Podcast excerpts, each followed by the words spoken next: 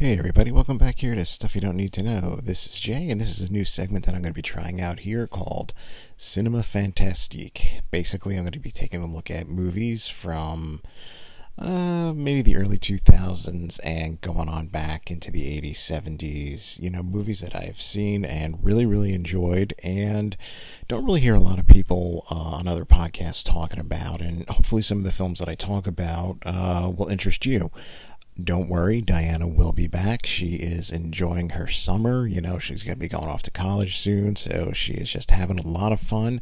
But she will be joining me shortly to do some more AP comics and talk about a few other things.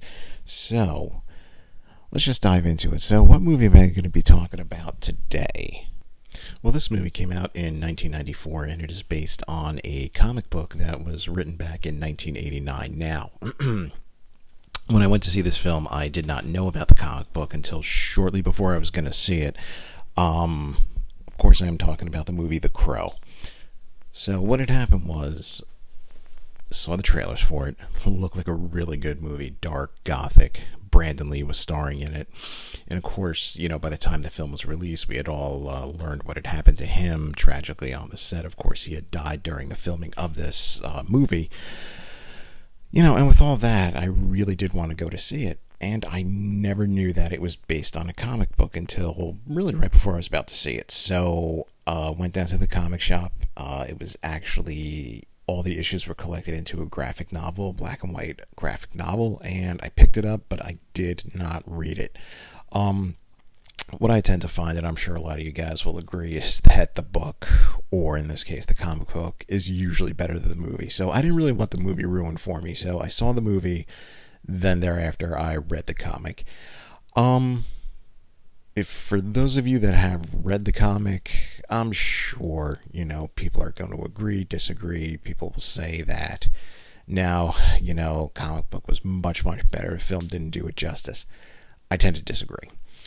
I think this film really did it justice. Um, yeah, they changed some things around, and some of the changes were a bit. I mean, they were definitely Hollywood driven, let's just say. But when I explain the differences between the two, I think you'll understand why. But I think this film did a great job of really capturing the world of the book. I mean, this was a dark gothic film. Um, you know, if you saw 1989's Batman, you probably thought, wow, you know, Tim Burton, you know, this is really dark. This is really gothic. Uh, the World of the Crow makes that look like a circus. Um, it's grim. It's gritty. Uh, it always seems like it's raining in this film. Uh, there's no sunlight at all. There's very little color in it. Um, the only really colors that you do see are if things are on fire. Uh, other than that, everything is very, very muted.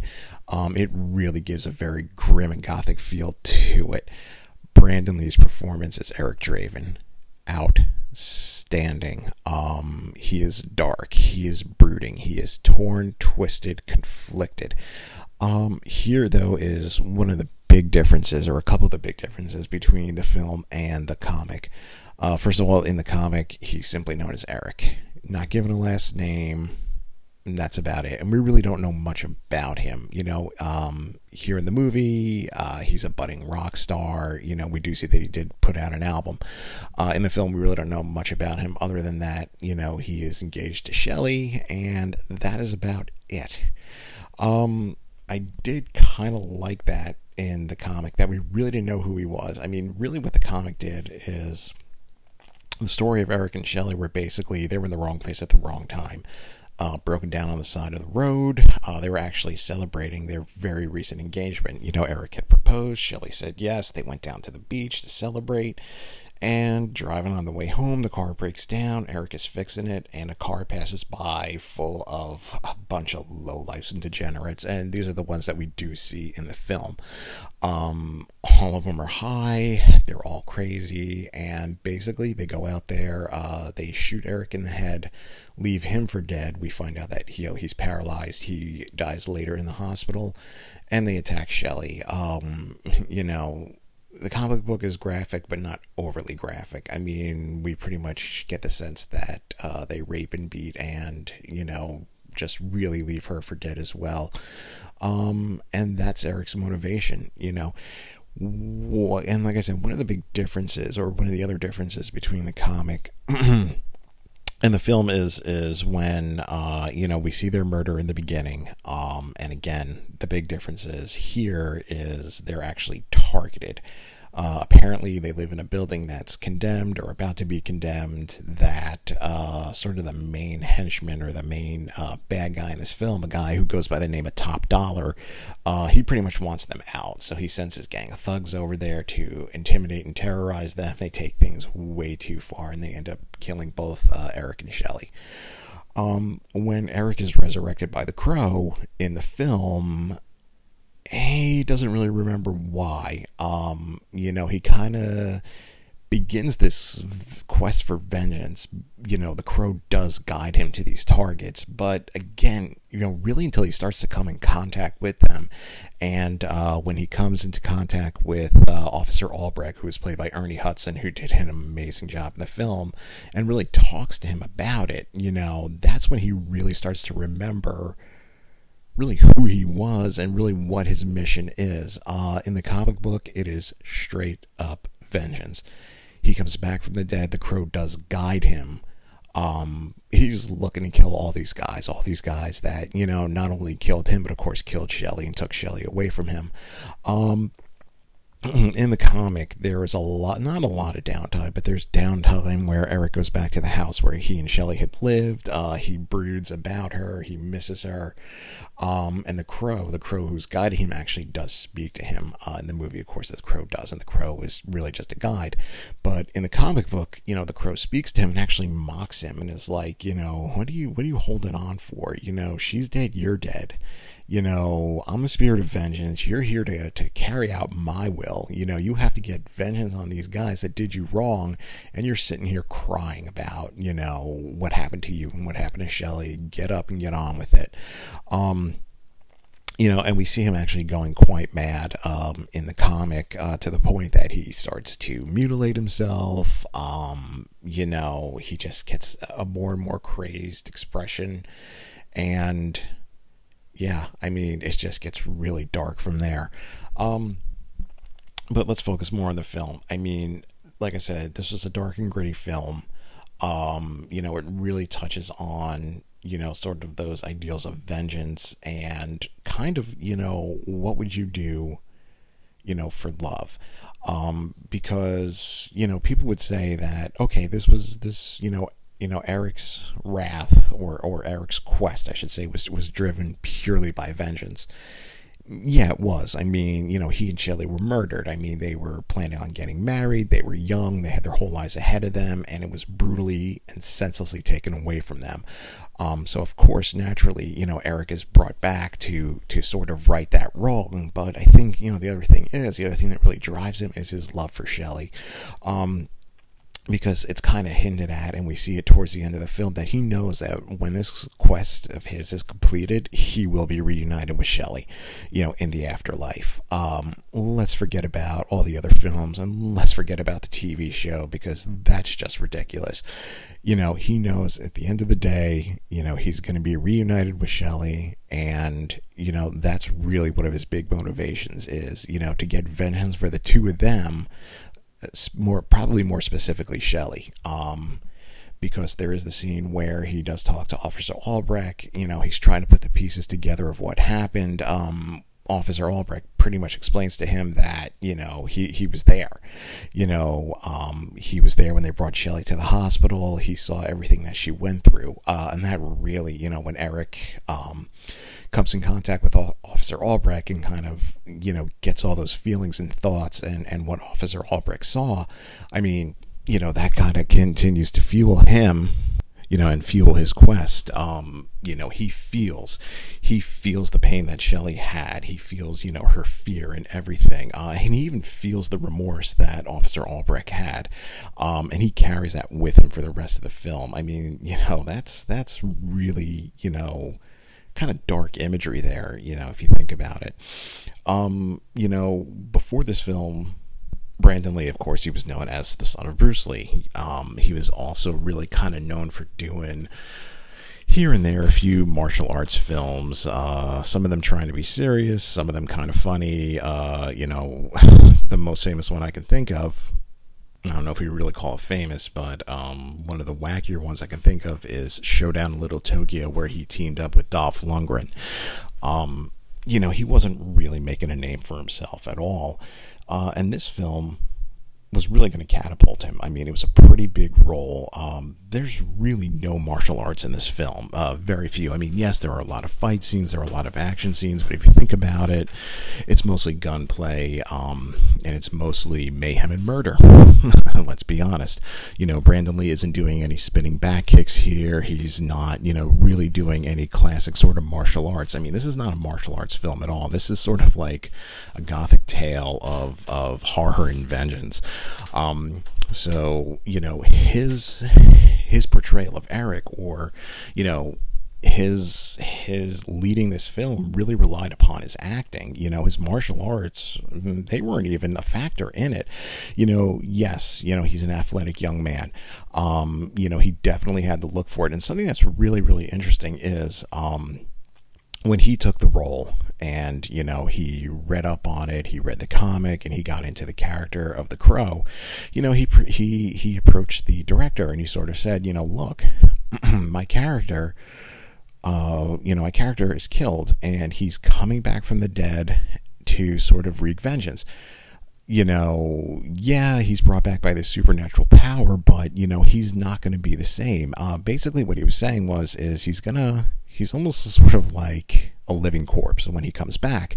So Brandon Lee, who you know, athletic guy, martial artist, um, you know, was let's just estimate it here, you know, because I think I read this somewhere. He was probably about 190, 195 pounds, you know, muscular guy, martial artist. Um, so in some of the scenes that they filmed before the murder, you know, the scenes of him and Shelley together, the things that he reflects and reminisces back on, that is sort of a it's weird to say, but it's sort of a full sized um, Brandon Lee.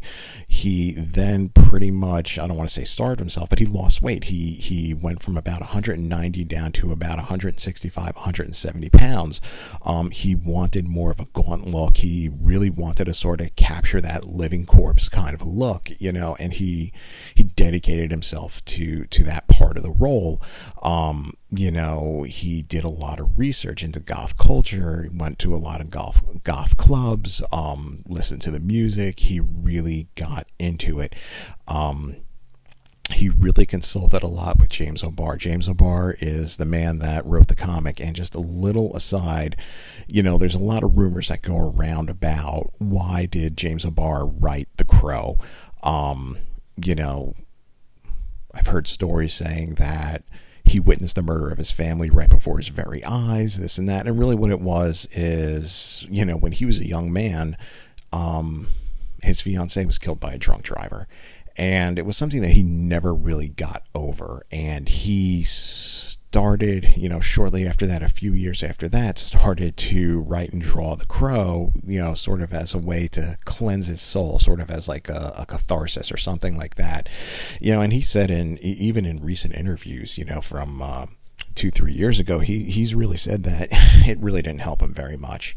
Um you know, he said if anything the more and more he wrote the comic and he drew the comic he, he these feelings of, of hate and anger and vengeance just kept coming out and coming out and he was pouring it onto the page but it just never stopped. And you know i really hope that all these years later he has found some peace in it. Um, you know, I was looking and an interview he gave back in 2014 or 2015, I think, just about three or four years ago, he says no. You know, it, it, it, it helped him very, very little. He said, if anything, it kind of fueled, you know, anger in him and, and, and a need for vengeance in him, you know, more than pouring it out onto the page and sort of like expunging it from himself or expelling it from himself. It just actually kind of stoked the fire a little bit more. And I mean, you know, you would think that something like that would be a great way to sort of lift that burden from him, but if anything, it seems to have weighed him down even more. And like I said, I can only really hope that one day he does find that peace. But you know, Brandon Lee did consult with him and, and sort of asked him, you know, sort of these questions, you know, why, why did you write it? You know, how did you develop this character? And, you know, they had lengthy conversations. So, you know, Brandon, Brandon Lee really seemed to understand the role that he was given of Eric Draven, and and again, I think he portrayed it very very well. Um, you know, we see the conflict in him. You know, we see when he's on his quest, when he's hunting these guys down one by one. I mean, we see that vengeance in him when he confronts these men. We see that hatred. We feel that hatred. You know, he really conveys that to us. Um, but then when he, he does have his alone times and he's remembering Shelley, um, and then when he even runs into um, Sarah, the little girl that lived across the hall that you know knew him and Shelley, um, you know, we sort of see, you know, the emotions he has there, you know, the love that he had for her and, and, and how sad he feels for her life, um, going so far as to take time out of his quest to sort of help her by cleaning up his her mother uh, and really trying to set her on a good path. So Sarah could actually have actually have a mom actually try to try to have a life, you know, something that she hadn't had and you know he wanted to try to give to her you know before he sort of completed his his final you know his final quest there. Another big difference here is you know in the movie top dollar he's the main boss. He has this sister played by uh Bai Ling who is a half sister whatever I, I don't know. It's really really weird there.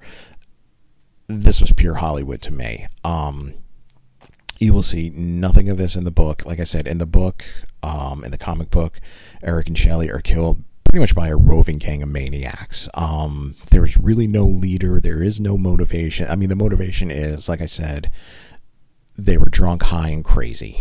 That's it. You know, they weren't targeted. Uh, there was no plot to take over, you know, the neighborhood or whatever, like we kind of see in the movie.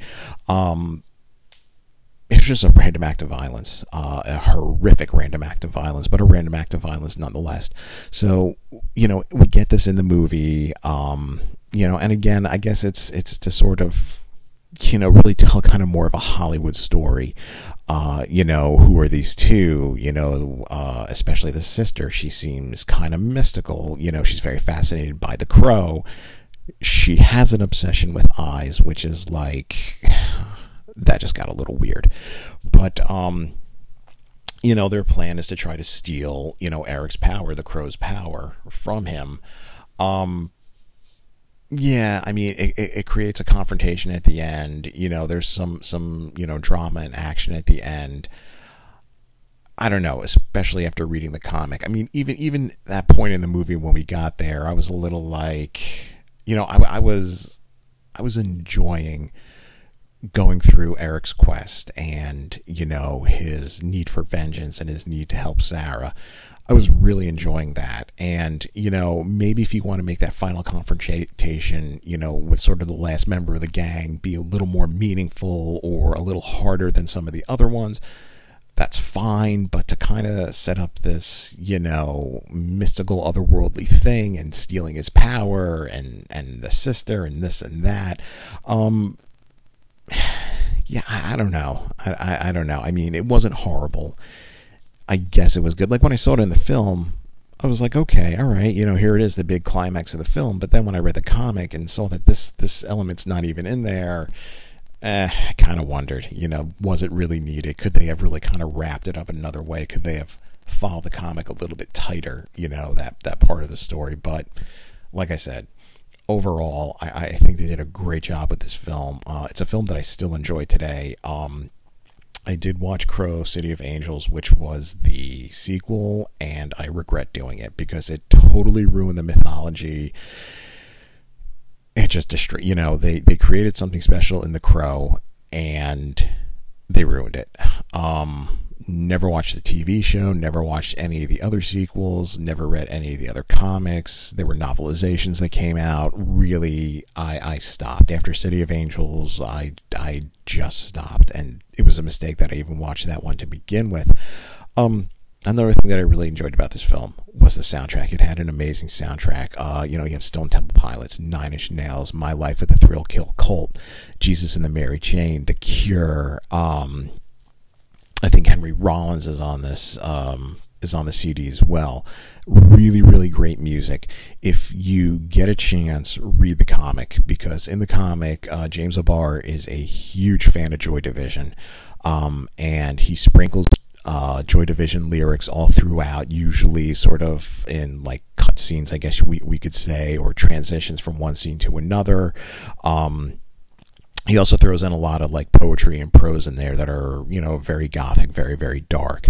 Um, so those are some really good things to kind of take a look at. But you know music was a big part of uh, james O'Barr's life. Um, like i said he was a huge fan of joy division. Um, they unfortunately could not appear in the film or, or on the soundtrack. Um, he really did want them to, you know, perform or, you know, perform a couple of tracks for the movie soundtrack. They, for whatever reason, I don't know why, they were unable to do it. Um, and that's kind of a shame because back in the day I used to actually like Joy Division.